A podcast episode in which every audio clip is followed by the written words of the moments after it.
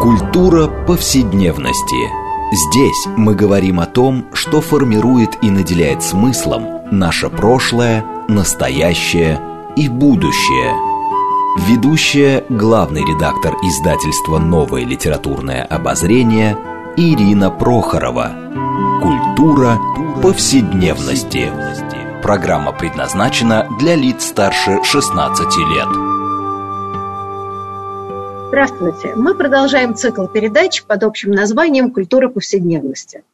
А, напомню нашим радиослушателям, что эта программа посвящена разнообразным темам, связанным с нашими ежедневными практиками, различными укладами жизни, всему тому, что мы часто пренебрежительно называем бытом. Однако наша программа стремится показать, что многие стороны повседневной жизни являются важнейшей частью культуры и во многом предопределяет и формирует ее развитие. А, и сегодня мы э, продолжим наш э, разговор, который, в общем, мы неоднократно поднимали, а, о э, как бы, да, проблемах телесности. Фактически, в каком-то смысле, мы всегда на программах так или иначе обсуждаем, связанные с повседневностью, жизнь тела в тех или иных обстоятельствах. А, и в этот раз мы как раз поговорим о спорте, как телесном познании мира. Разумеется, мы будем поговорить спорт как э, не знаю, политика, да, вообще ситуация профессионального любительского спорта. Но мне кажется, очень важно посмотреть на эту сторону жизни как действительно телесное познание мира. И э, как принято уже в нашей программе, мы обычно отталкиваемся в нашей беседе от книги, вышедшей недавно в издательстве «Новое литературное обозрение». Это книга Сергея Медведева, которая называется «Человек бегущий». А, это очень интересный текст, который сам автор назвал роман, но это может быть автофикшн, это в каком-то смысле история тела через индивидуальный опыт человека в спорте. А, и на эту важную тему о спорте как телесном познании мира мы поговорим самим автором Сергеем Медведевым. Он журналист, политолог, профессор Свободного университета в Москве. Сергей, здравствуйте. Добрый вечер, здравствуйте. Второй наш гость Екатерина Кулиничева, историк моды, сотрудник лаборатории исследований спорта а, Высшей школы э, экономики. И, кстати, автор книги «Кроссовки. Культурная биография в спортивной обуви». Здравствуйте, Екатерина. Здравствуйте. И наш участник, который мы часто мы видим в нашей программе и слышим, Лев Аборин, литературный критик, редактор книжной серии «Культура повседневности» и интернет-проекта «Полка». Лев, здравствуйте. Здравствуйте. И я, Ирина Прохорова, главный редактор издательства «Новое литературное обозрение», ведущая программы. Ну, а, первый мой вопрос, конечно, будет к Сергею. А, меня как-то действительно поразили многие его высказывания в книге. А, и как бы он прямо в вступлении говорит, что книжка написана в момент пандемии – и во многом обусловлено этой вынужденной неподвижностью, которой все мы оказались. А, и э, он полагает, что речь идет, вот так сказать, да, пандемия по всему миру, о некотором антропологическом сдвиге. Вы так и пишете. Мой рассказ об этом антропологическом сдвиге, о возвращении телесности в эпоху виртуальности. А, вот, может быть, вы немножко прояснили бы да, спасибо. Ну, вы знаете, мне показалось, что э, пандемия явилась неким уникальным шансом для человечества. Ну, естественно, признавая всю трагичность происходящего, все человеческие потери, экономические потери. Но, тем не менее, это шанс э, человечеству взглянуть на себя, на свою телесность, осознать свою телесность, понимаете? А неожиданно оказывается, что сто лет спустя, после испанки, несмотря на все достижения современности, современной медицины, вирусологии эм, и так далее, мы столь же уязвимы перед лицом э, пандемии, как и сто лет назад. И те же самые теории заговора возникают, и то же самое недоверие медикам. Э, да, удалось быстрее разработать вакцину, но в целом неожиданно возникает э, фигура смерти, да, фигура близости смерти, фигура очень такого напряженного внимания к собственному телу, да, как я себя чувствую, что такое рядом закашляли, рядом человек чихнул. И неожиданно эти, вот эта вот эм, физиологическая повседневность, она проблематизируется, да, она становится очень проблемной. Это с одной стороны. А с другой стороны, люди, запертые на локдауне, люди, запертые в квартирах, в карантине, неожиданно ощутили вот этот вот императив движения. Да, э, как спеленутый ребенок, вот он хочет двигаться, двигать руками и ногами. И я просто увидел, и статистика это подтверждает, что люди бросились во всяческие физические практики, телесные практики. Вот. Э, неожиданно спортивные магазины, магазины вот этой одежды, аутдора начали говорить, что люди стали покупать там э, палатки, вот эти коврики, подстилки, пенки, обувь для трекинга. Причем еще даже не выходя никуда, но вот эта вот идея о том, что ты когда-то из своего запертого вот этого вот городского существования вырвешься на природу и начнешь двигаться, она очень вдохновляла людей. Но, естественно, вырос запрос на велотренажеры, на беговые дорожки. Люди начали, я понимаю... Плюс, э, понимаете, спорт это для очень многих, в том числе и в Европе, и везде, это некая...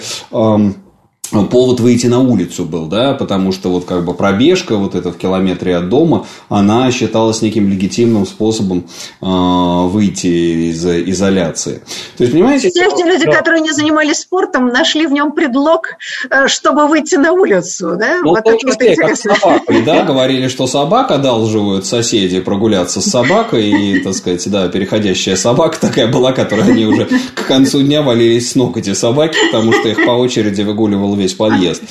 Вот, но спорт тоже некий такой, э, понимаете, ну даже если не э, буквально выйти, ну хотя бы э, помечтать, помыслить о том, чтобы заняться некой физической практикой. И вы знаете, я даже вот пишу об этом, тоже очень интересно, как выход, психологический выход из пандемии был в собственном теле, вот этот вот проект изоизоляция.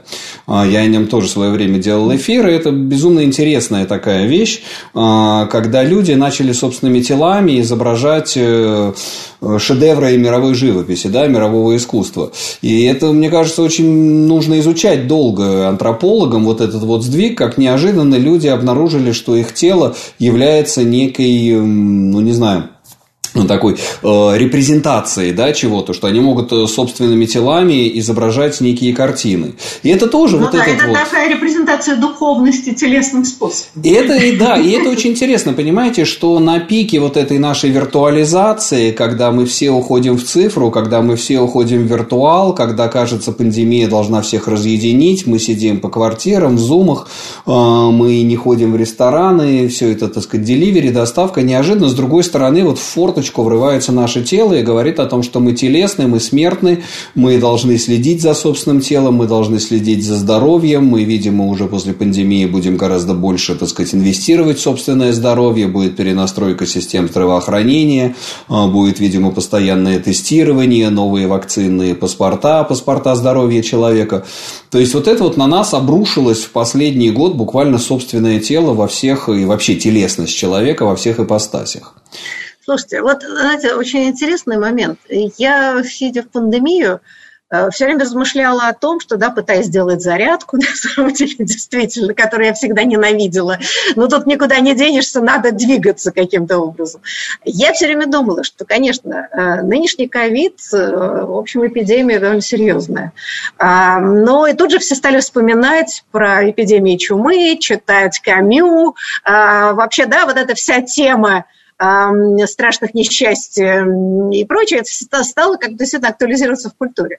С другой стороны, при всей, э, и там испанку все вспомнили, конечно, при всей сложности нынешней ситуации, ну, конечно, ни в какое сравнение с чумой, все-таки эта пандемия не идет. А, но э, знаете, у меня было такое ощущение, я тут и хотела спросить коллег, Екатерину, может быть, Льва, а, что такой трагизм и нагнетание ужаса, который происходил, какой особенно в первый момент, не связан ли с тем, что культура, которая последние там, десятилетия была настроена на идею вечной молодости, да, так сказать, красоты и вечной молодости, которая не признавала, я не знаю, телесность в смысле, что тело может стариться и все прочее, вдруг столкнулась э, с эпидемией, которая, вообще с такой болезнью, которая ставит под вопрос эту вечную молодость, э, гламурность и, и прочие вещи, связанные с этой культурой. Не, не с этим ли может быть эм, связан такой шок Э, и какая-то да, полная неготовность в каком-то смысле встретить э, такие испытания.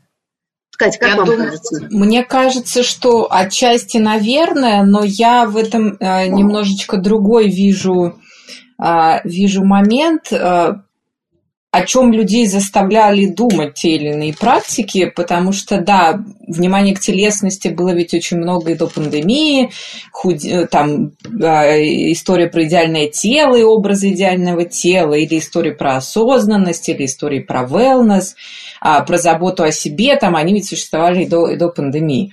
Но пандемия по-другому совсем заставила, мне кажется, смотреть на тело, и внутрь в каком-то смысле, и задумываться о вещах, которых мы не думали, например, там, а как проникает вирус в организм, потому что, ну, большинство людей представляют себе голливудский фильм, где ты заходишь в комнату с зараженным, и все, кто заходит в комнату с зараженным, моментально, и дальше с ним происходит более-менее одинаковая вещь, кроме главного героя, которого, конечно, спасают в последний момент. И тут мы стали думать, какие места рук нам мыть. Вот есть внутренние части, а есть там вот надо потереть еще так, а еще обязательно большой палец не забыть. И это просто другое понимание своей руки. Потом вот это вот а, а, все стали думать, сколько вируса к тебе попадет, как он там может попасть, капельно, не капельно, там через поверхности и так далее. Это какое-то действительно не гламурное, а совсем другое представление о теле, которое не ограничивается его внешней поверхностью, которую обычно, обычно предъявляли э, миру. Да, Лев, а ваше соображение? Мне кажется, на самом деле, что э, помимо того, о чем сейчас было сказано, еще пандемия тестирует границы нашей готовности, так сказать, жертвовать свободой во имя чего-то, о чем нам говорится, да, потому что, скажем так, если бы нам просто запретили выходить из домов и больше трех не собираться, это вызвало бы какое-то серьезное возмущение, когда нам говорят, что вот это во имя здоровья и во имя того, чтобы не заразить ближнего своего, эти ограничения как-то гораздо благосклоннее принимаются. Я помню, что я следил за разными опросами в телеграммах о том, рано или не рано снимать ковидные ограничения. Я подозреваю, что какая-то выборка у меня может быть и не самая репрезентативная, но большинство считало, что нет, надо вот еще посидеть, нужен локдаун и так далее. И, разумеется, да, в этой ситуации, когда мы а, на себя а, принимаем эти ограничения, ответственно себя ведем и, так сказать, резко поступаемся всеми свободами, которые а, до этого нами мыслились как естественные, действительно возникает да, то самое ощущение невыхода из комнаты, которое актуализировалось в стихотворении Бродского. Мы начинаем смотреть, что же в этой самой комнате делать. Тут мне, конечно, вспоминается уже не Бродский, а, стих... а другой совершенно поэт Ры Никонова со стихотворением которое э, заканчивается «осталось только собственное тело, в нем и сижу». И вот, сидя в этом теле, мы эту квартиру как-то обустраиваем, да, как нам обустроить наше тело. Э, поэтому, разумеется, всяческий wellness становится еще и практикой да, освобождения и принятия решений относительно самого себя. Да, мы купим себе фитнес-трекер, мы купим себе какой-нибудь тренажер, да, мы купим себе дорожку, и э, да, мы будем делать то, что зависит от нас, чтобы выйти к концу этой, этого стихийного бедствия, как-то не только более физически подготовленными, но и более уверенными в себе, с сознанием, что мы создали какую-то да, в отношении себя ценность. Кстати, да, вот этот связь спорта и спортивных практик с освобождением и парадоксальность этого, да, она очень хорошо в книге Сергея показана, потому что, с одной стороны, да, он говорит о том, что э, да, жизнь спортсмена-любителя, да, мы вернемся, я думаю, к этому разговору о том, каким образом любительский спорт э, ничуть не менее изнуряющий, да, отличается от профессионального, да, те, э, жизнь спортсмена-любителя – это постоянные ограничения, постоянное напряжение сил, постоянное ввергание себя в какое-то опасное приключение с нечетким ответом, зачем это делается. Да, с другой стороны, эта подготовка способна обеспечить какой-то неслыханной и восхитительной свободы, и тут да, вспоминаются эпизоды вот, э, бегств, о бегстве с корабля, значит, в этой книге описанные, да, о том, как да, Сергей рассказывает, как он в какой-то момент да, вспомнил, а, значит, подвиг, сейчас не помню, кстати, это биолог. Был, Курилов, который... Слава, Слава Курилов, который прыгал. Курилов, да, который прыгнул с корабля и проплыл несколько миль э, значит, чтобы выйти куда-то подальше от советской территории. Ну, он проплыл там чуть не, чуть не, он проплыл больше ста километров тогда. Он три дня, он три дня плыл, и его просто течением прибило к филиппинскому архипелагу. Да, ну вот, собственно, да, такой экстремальный способ побега. Собственно говоря, да, вот вдохновляясь этим воспоминанием, да, Сергей рассказал, как он прыгает с корабля, чтобы а, нарушить запрет капитана, а, да, посетить Роттердам, по-моему, да, это был. Вот, да, и вообще вот таких приключений, да, которые именно связаны с тем, что ты что-то вынес, ты поставил себя в экстремальную ситуацию, ее преодолел, и это наградило тебя каким-то э, уникальным опытом, да, в книге очень много, и в этом смысле спорт, конечно, да, э, занятие телом, тренировка тела – это союзник для того, чтобы такие вознаграждения получать. Собственно, да, идея вознаграждения, ачивмента какого-то, она, наверное, для спорта очень важна. Мне да, кажется... Вот самом. Да, да, да нем, немножко продолжая мысль Льва, что, возможно, это будет позитивным, наверное, итогом пандемии, если это случится, правда. У меня тут двоякий взгляд на то, как, как, как пандемия на нашу телесность повлияла, потому что есть, к сожалению, вещи, которые показывают, что даже пандемия не способна тягу человечества к гламурной репрезентации искоренить, да, и э, те, э, как сказать, инструкции по макияжу для зума, которые мы обсуждали перед эфиром, это такой типичный, э, типичный пример этого я надеюсь, что, возможно, вернется ощущ... да, для большего количества людей, в жизнь большего количества людей вернется понимание спорта как оздоровление все-таки, да, параллельно, помимо спорта как а, попытки привести себя к какому-то конвенциональному идеалу красоты или спорта как средство выйти за границы, поскольку это было очень популярно, а потому что все-таки многие люди, да, поняли, что стресс, он фи- имеет физический отклик в теле, а, и, и зарядку надо делать еще и для того, что, поскольку мы сидеть стали больше, да, и стресса стало больше, то это ударило, конечно, по большому количеству людей. Так что, надеюсь, если это последствия пандемии будет, оно будет, конечно, очень хорошим. Но надо посмотреть, будет ли. Мы посмотрим. А, я, а, да. Можно я хотел, да, коротко добавить, просто пока мы, может, действительно не перешли на тему спорта, потому что очень важный вопрос прозвучал о, так сказать, больших антропологических последствиях пандемии. Мне кажется, что нужно сказать о межпоколенческой солидарности и, наоборот, о межпоколенческом разрыве. Что произошло в пандемии, вот, да, вот то, что вот э, вы спросили, Понимаете, в культуре позднего модерна, постмодерна смерть, она вытесняется, да, старость и смерть вытесняются, и вот это вот э, то, что там, не помню, кто из философов назвал, уход пианиссимо, да, и вот э, пандемия оказалась, что существует огромное совершенно сферы, да, области, в которых живут э, тысячи и тысячи да, стариков, пожилых людей, по которым неожиданно вирус ударил больнее всего, да, как это было в Италии, как это оказалось в Швеции, да, где они умирают целыми колониями, их бросают медсестры, они уходят. Вот. И вот это совершенно неожиданный поворот, неожиданный разворот, где вот это вот, так сказать, угасание пианиссимо происходило, неожиданно это вылезло на поверхность, это актуализировано, и вот, вот этот межпоколенческий конфликт, вырос с одной стороны, да, где молодежь ездит на рок-фестивали, не прививается, не, так сказать, не предохраняется, не защищается никак от вируса. И с другой стороны, наиболее уязвимые группы, которые сейчас там прививают в первую очередь, и которые, по которым это ударило сильнее всего. И это тоже, мне кажется, очень важный э, элемент телесности, который вырывает нас из э, культуры такой постмодернистского и виртуальности и возвращает к ощущению, вот, так сказать, э, человеческого коллективного тела где мы отвечаем в том числе за тела других. Да, это очень важный момент. А, я вот хотела все-таки задать вопрос и продолжить разговор о антропологическом затеяли. А, вы в книжке пишете о том, что процитирую, наверное, именно тогда, то есть в детстве, я научился памяти тела тому, что не только глаза, нос и уши, но все мне дано еще в качестве органа осязания инструменты для открытия мира.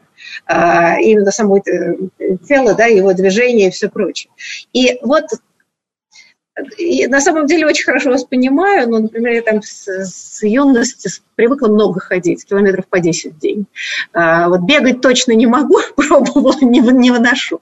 Но вот такая долгая ходьба, она доставляет удовольствие, думаешь в это время, и как-то совершенно по-другому воспринимаешь окружение. Вот, может быть, вы чуть пояснили, вот для вас это что? Вот как вы этот мир воспринимаете?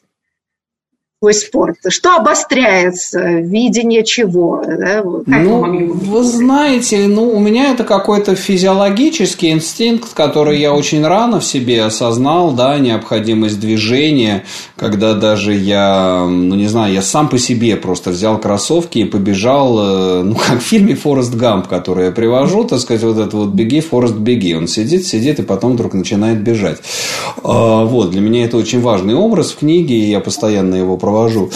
Эм, ну да, и мне было где-то, наверное, там 12, 13, 14 лет. Я не занимался ни в какой там э, секции, но просто я понимал, что вечером у меня э, такой императив движения накопился. Я надевал кроссовки, выходил в ночь и начинал бежать вот у нас э, там вдоль Кутузовского проспекта и дальше по набережным и до Лужников.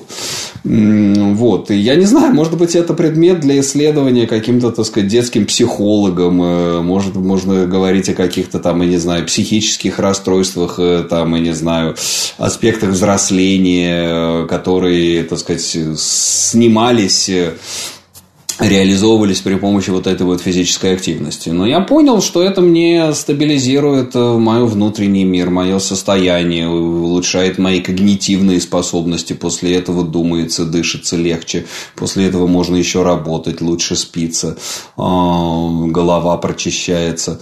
Вот, разрешаются некие внутренние противоречия. Сейчас-то до сих пор так остается. Если у тебя есть в жизни проблема, ответ один – иди тренируйся. Вот, чтобы в жизни не происходило у тебя. Там горе какое-то, там проблемы неразрешимые, творческий кризис, какая бы ни была погода, ты берешь там, я не знаю, велосипед, кроссовки или еще что-то, лыжи, там собаку и идешь, и это все решается под открытым небом. Знаете, я просто хотела сказать, что вы так сказали, что надо к психологу, может, ненормальность. То есть пить, курить и драться – это нормально, да? Разрешать подростковые проблемы.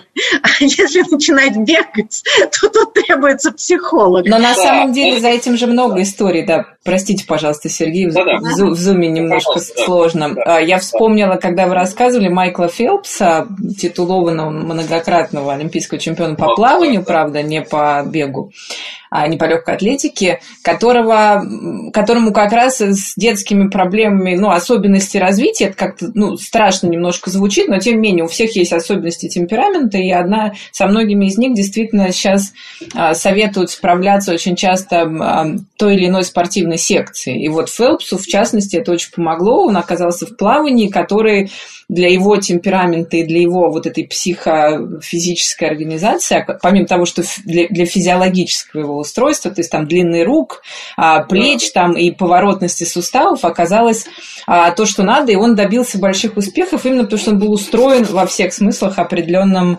определенным образом, и в истории большого спорта таких примеров на самом деле очень много, когда э, это оказывается очень удачным выбором. Чаще всего родители, конечно, поскольку в детстве речь, или там случайно, скажем, не знаю, кто-нибудь друг пошел, и кто-то тоже пошел, который как раз, помимо того, что там путь и карьеру, и признание, и деньги людям приносят, оказывается, что их какие-то физические особенности, которые были бы, э, посчитали бы э, недостатком во всех прочих ситуациях, спортивной работе оказываются большим преимуществом, и, соответственно, и человек по-другому начинает э, к этому относиться, и, скажем, начинает работать ролевой моделью для детей или подростков с такими же э, физическими особенностями. Это может быть там вес, это может быть рост, это может быть, э, ну, у пловцов очень часто там особенности строения ног или коленей.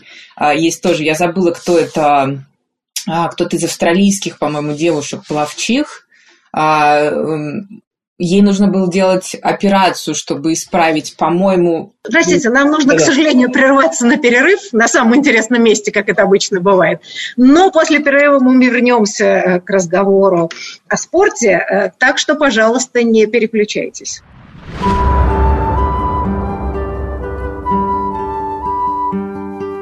Здесь мы говорим о том, что формирует и наделяет смыслом наше прошлое, настоящее и будущее. Культура повседневности. Мы продолжаем наш цикл передач «Культура повседневности». Напомним радиослушателям, которые, может быть, подключились только сейчас. Мы говорим о спорте как телесном познании мира, а, опираясь на книгу Сергея Медведева, которая называется «Человек бегущий». А, и представлю еще раз наших гостей. Это сам Сергей Медведев, журналист и политолог, профессор Свободного университета в Москве, Екатерина Кулиничева, историк моды, сотрудник лаборатории исследований спорта Высшей школы экономики и автор книги «Кроссовки. Культурная биография спортивной обуви». И Лев Аборин, литературный критик, редактор книжной серии «Культура повседневности» и интернет-проекта «Полка». И я, Арина Прохорова, главный редактор издательства «Новое литературное обозрение», ведущая программы. Ну вот перед перерывом мы обсуждали да, специфику, э, телесную специфику, которая оказывается в спорте неожиданным образом полезной. То, что хотели исправлять с помощью хирурга, оказалось, что, а, а, а что это прекрасно для определенных видов спорта. И, Сергей, вы хотели что-то продолжить э, эту да, тему? Мне, да? да, мне очень интересно показалось последнее замечание Екатерины. Понимаете, здесь вопрос о... о не знаю, биополитики, о нормализации э, неподвижности и движения. Дело в том, что цивилизация наша, она развивается таким образом, что она и мобилизует человека постепенно, да, она лишает его императива движения и нормализует практики, которые связаны с неподвижностью.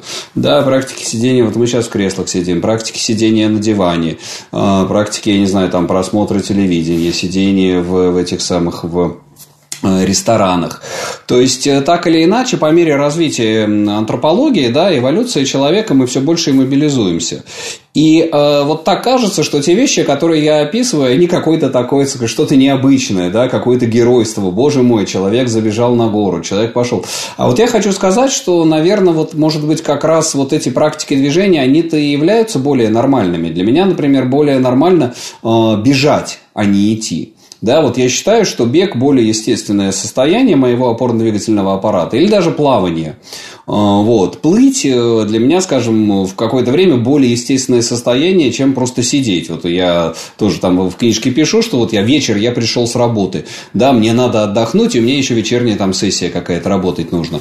Вечер. У меня есть выбор. Этот часок там прилечь на диване, посидеть, я не знаю, полистать, посмотреть телевизор, или вот этот часок взять и типа там помесить глину во врагах, побегать по, по оврагу. Я выбегаю, выбираю побегать по оврагу, и для меня это более естественная вещь, да. И вот я считаю, что это некая новая норма, по крайней мере. Я пытаюсь постулировать для себя это как новую нормальность. И я считаю, что вот мы все те, кто миллионы, десятки миллионов, там, сотни миллионов людей, которые участвуют во всем этом там, беговом, марафонском, триатлонном движении, мы таким образом расширяем границы нормы и говорим, что это не какое-то особое достижение, а это одно из состояний нормальности. Вот. И, ну, может быть, я говорю, вот мы с этого начали, что действительно здесь психофизиолог какой-то может об этом говорить. А, да, вот э, Екатерина Фелпсе рассказывала, э, потому что есть же сейчас это все медикализируется, все это диагнозы, там, и диагноз гиперактивности и дефицита внимания. Вот. Я не скажу, что у меня в детстве был дефицит внимания, но гиперактивность явно была. Да? Мне все время надо было куда-то бежать и чего-то делать. Ну и даже сейчас, например, я за собой замечаю, что я, например, с большим удовольствием ем стоя, а не сидя. Вот и когда дома, я питаюсь стоя. Вот, что это ненормально, что ли? Я не знаю, для меня это новые нормы, и, так сказать, э, больше входит, стоя больше войдет тоже.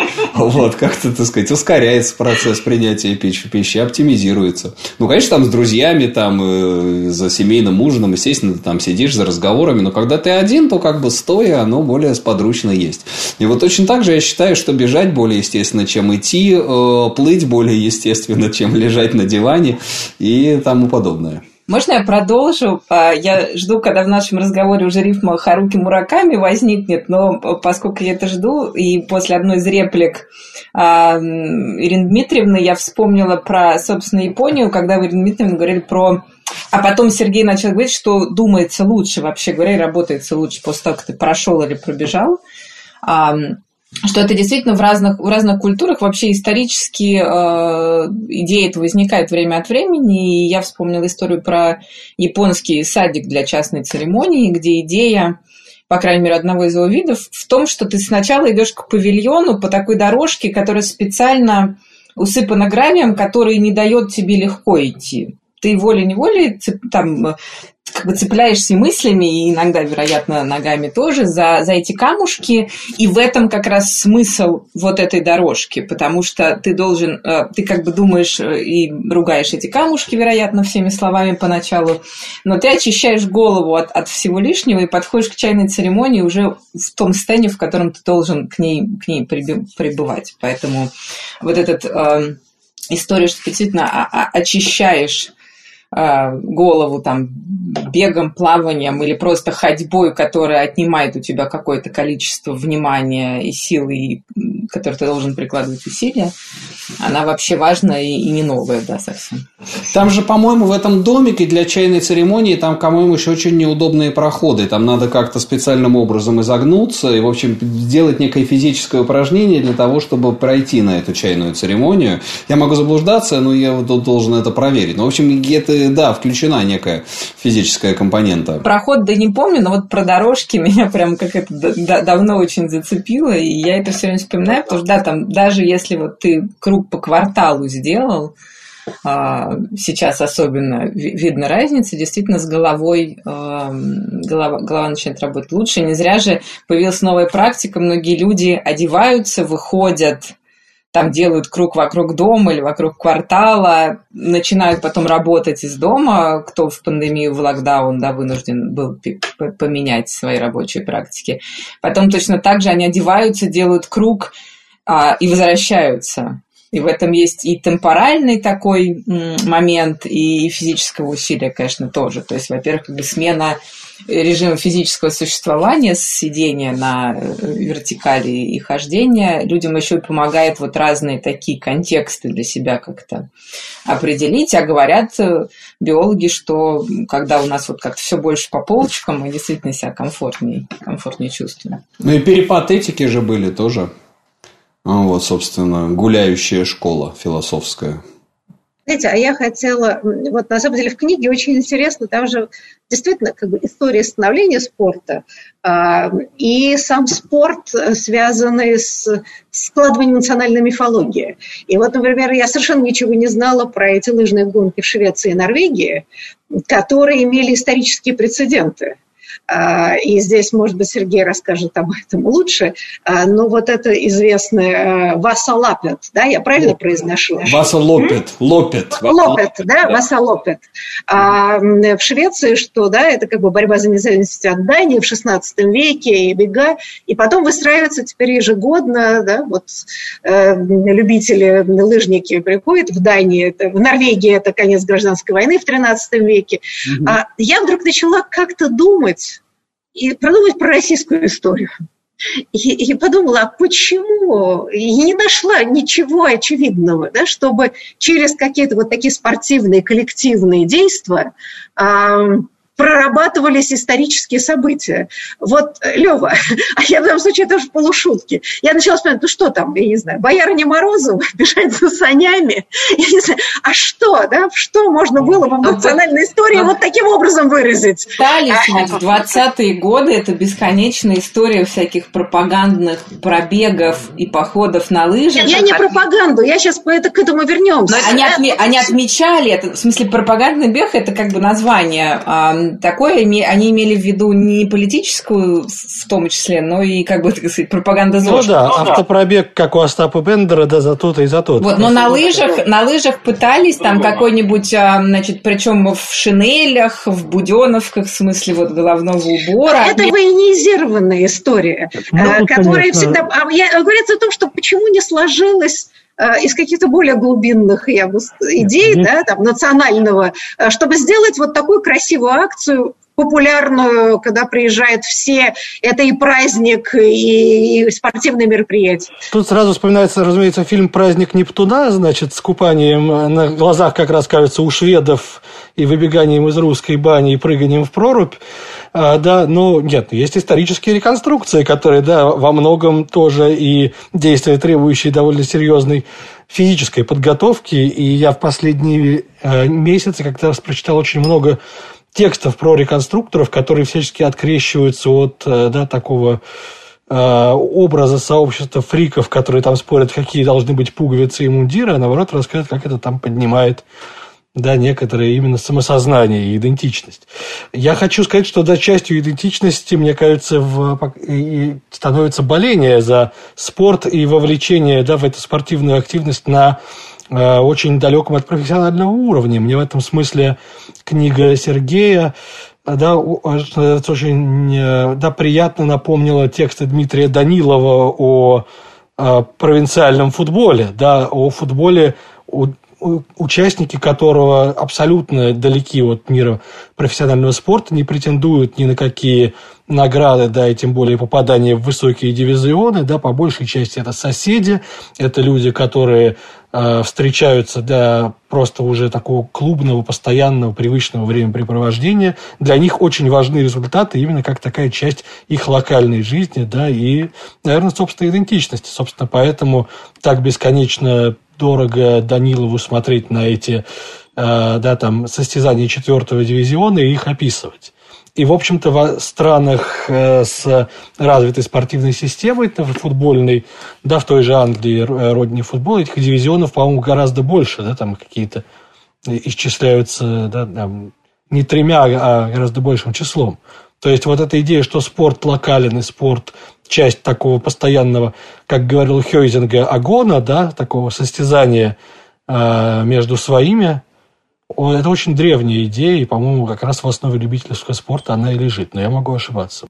Я хочу я просто хотела подумать, простите, э, да. да, Катя, я просто секундочку, пока мысль не ушла. Вот интересно, да, в Бразилии, где футбол стал некоторой частью национальной идентичности и социальным лифтом, э, и это, да, вот, эм, понятно, есть культовые фигуры, но, и я все время как-то пытаюсь посмотреть на, на собственную страну, а если что-то такое в каком-то виде спорта, где люди себя идентифицируют, а, ну, я не знаю, принадлежать какому-то комьюнити, грубо говоря, не, не сверху государства, которое там требует медалей и все прочее, а как бы э, вот эта национальная действительность через какой-то вид спорта, который становится и частью исторических э, событий, и воплощается в такой...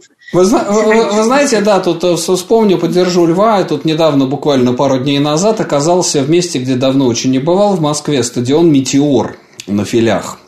И там э, всегда было это поле для хоккея с мячом. И вот хоккей с мячом – это такая, мне кажется, вот кондовая, пасконная русская забава, где, кстати, Россия действительно до сих пор одна, ну, она с шайбой так более-менее иногда выступает, но не так, как Советский Союз. А, но хоккей с мячом – это такая очень русская забава, как и русский бильярд. В него, в него играет ограниченное количество наций. Шведы играют, норвежцы, очень такие северные страны. И там вот эта вот такая пространственная метафора реализована, потому что это гигантские совершенно вот эти вот прогоны, пробросы мяча, большие ворота, там у них поле больше футбольного. Вот, и вот с этим хоккеем с мячом, мне кажется, связана большая часть такой локальной местной идентичности, вот о чем Лев рассказывает. В чем играют в очень таких холодных местах. В Омске играют, в Красноярске. Кемерово. На открытых Кемерово. А там стоят люди на открытых трибунах. Минус 40, там, минус 30. Они там стоят маленькие группки по, по поддержке. Все в валенках, в зипунах. У всех бутылки водки. И там же длинные очень таймы. Это не то, что, понимаете, вот это пошел в хоккейную коробку, там органчик играет, все так очень очень американизировано. А мячик маленький. Да, мяч маленький, там все это, клуб, клубы морозного тумана, мячик не видно, люди болеют, они ходят годами болеть за свою команду. Вот это вот такая очень сильная местная комьюнити, местная идентичность, которая, конечно, привязывает людей к спорту. Да, вы, я, Катя, вы хотели... Да, я хотела поспорить с вами, э, Ирина Медведева, потому что не бывает как бы это всегда политическое. Вопрос только, какое это политическое.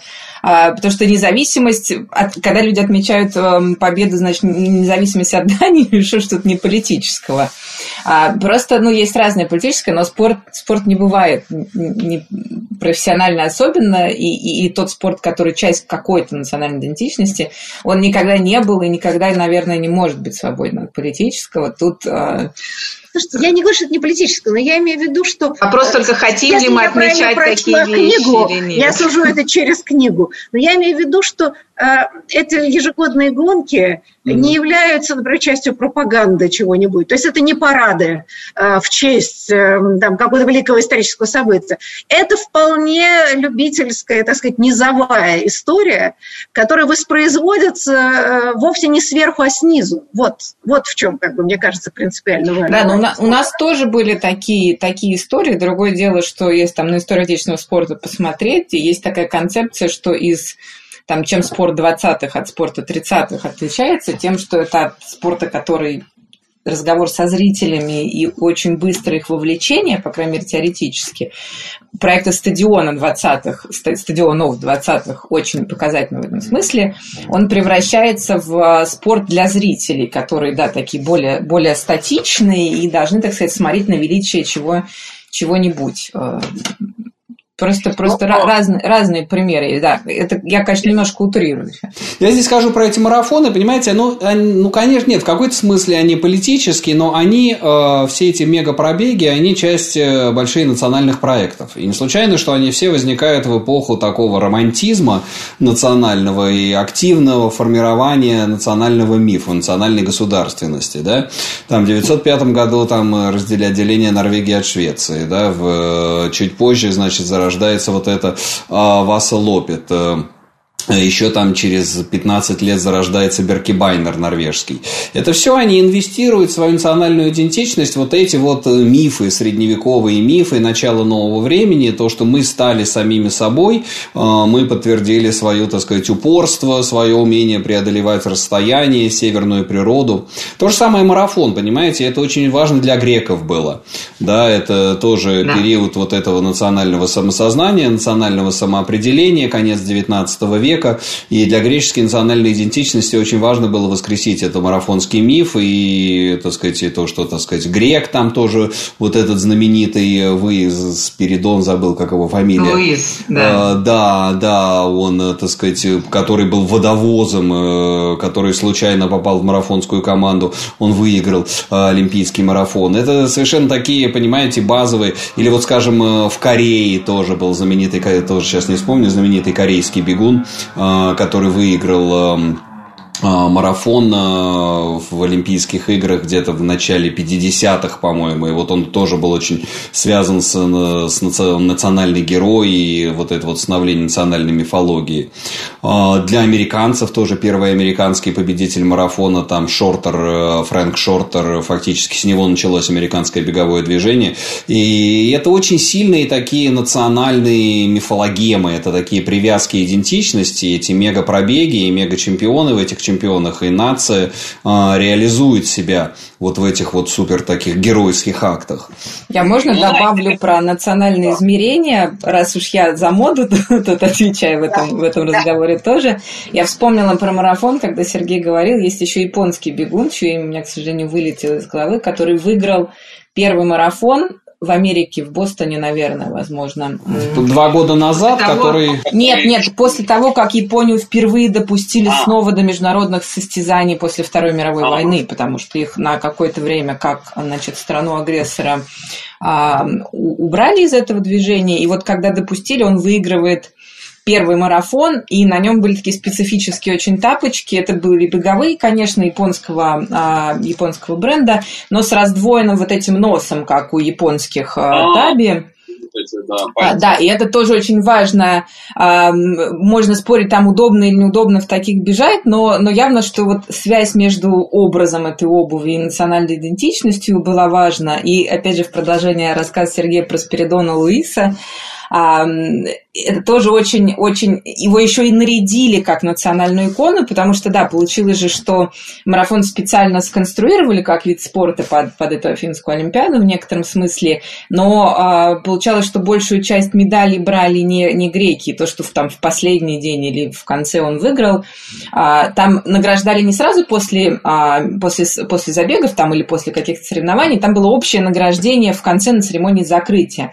И он выходит в в очень узнаваемом таком костюме с фустанелло, это юбка такая. И это был греческий национальный костюм, ну, что-то вроде нашего кокошника и сарафана, то есть сконструированный, но на основе некоторой национальной традиции, изобретенной, конечно, во многом, потому что у, у античных воинов вроде как юбки мы знали там и у других, и вот этот костюм с фустанеллой, он в то время политический символ да, у нас осталось несколько минут, и я все-таки вот хотела вернуться к романтикам. А, честно говоря, а, вроде бы как много занималась романтиками, занимаясь литературой, но почему-то мне никогда не приходило в голову простой момент, когда вы пишете о Байроне, эм, Сергея, да, у нас романтики э, прежде всего но ассоциируется действительно, так сказать, поэтами, значит, безумцами и так далее. То, что, ко всему прочему, они еще и атлеты, но, по крайней мере, Байрон заложил эту идею. А вот это совершенно нетривиальная идея, э, которая, правда, редко приходит кому в голову. Может быть, вот несколько слов скажете про это?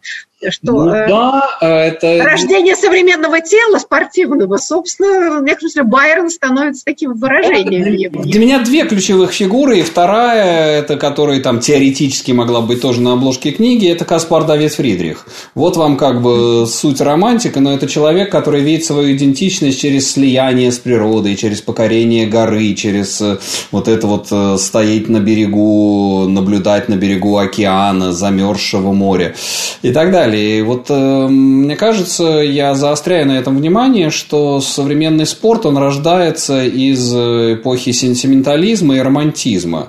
И не случайно он оформляется к концу 19 к концу 18 началу 19 века, вот на этом сломе эпох, когда появляется вот эта вот личность, осознающая себя по отношению к природе, осознающая себя по отношению, там, выделяющаяся из другого общества, из остального общества. И вот часть этого романтического движения, естественно, конечно, поддержанная вот этой британской традицией, традицией джентльмена, традицией воспитания, традицией гранд-тура, а, она, так сказать, притворяется в современный спорт.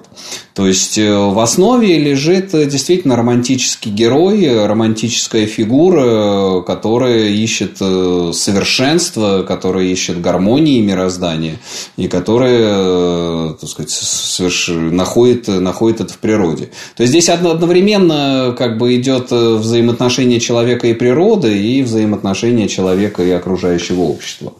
Ну, вы пишете, что да, Байрон очень гордился тем, что переплыл Дарданеллы.